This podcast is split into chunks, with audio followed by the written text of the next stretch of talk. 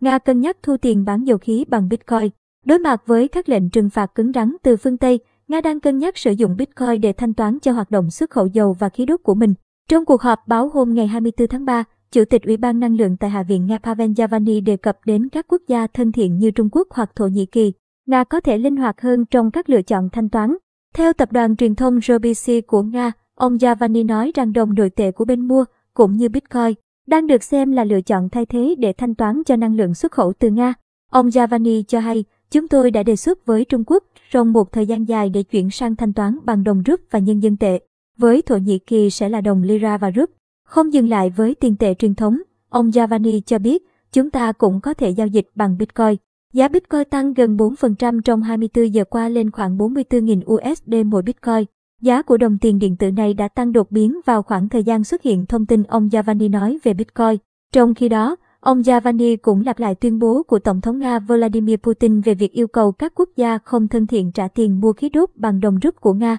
Tuyên bố trên của ông Putin Hôm ngày 23 tháng 3 khiến giá khí đốt ở châu Âu tăng vọt do lo ngại động thái này có thể làm trầm trọng thêm thị trường năng lượng vốn đang chịu nhiều áp lực. Trong khi đó, kênh CNBC cho biết tại hội nghị thượng đỉnh hôm ngày 24 tháng 3 với các đồng minh ở Brussels, Tổng thống Joe Biden cho biết ông và các nhà lãnh đạo châu Âu đã thảo luận về sự hợp tác giữa EU và Mỹ để giảm sự phụ thuộc vào nhiên liệu hóa thạch của Nga. Theo một tuyên bố từ Nhà Trắng, ông Biden dự kiến sẽ công bố sáng kiến với Chủ tịch Ủy ban châu Âu Ursula von der Leyen trong ngày 25 tháng 3 nhằm tăng cường cung cấp năng lượng cho châu Âu bằng khí đốt của Mỹ. Dù vẫn chưa tiến triển nhiều trong việc loại bỏ sự phụ thuộc vào nguồn nhiên liệu của Nga trong ngắn hạn, ông Biden cho biết hội nghị diễn ra sôi nổi thể hiện sự đoàn kết của các nước phương Tây chống lại chiến dịch quân sự của Nga ở Ukraine, đồng thời cho rằng lãnh đạo Nga đã thất bại trong việc phá vỡ tổ chức Hiệp ước Bắc Đại Tây Dương, NATO, tổ chức đang hậu thuẫn cho Ukraine vũ khí và viện trợ nhân đạo. Cũng tại chuỗi hội nghị hôm ngày 24 tháng 3, Ông Biden kêu gọi loại Nga khỏi nhóm 20 nền kinh tế phát triển và mới nổi hàng đầu thế giới G20 và cảnh báo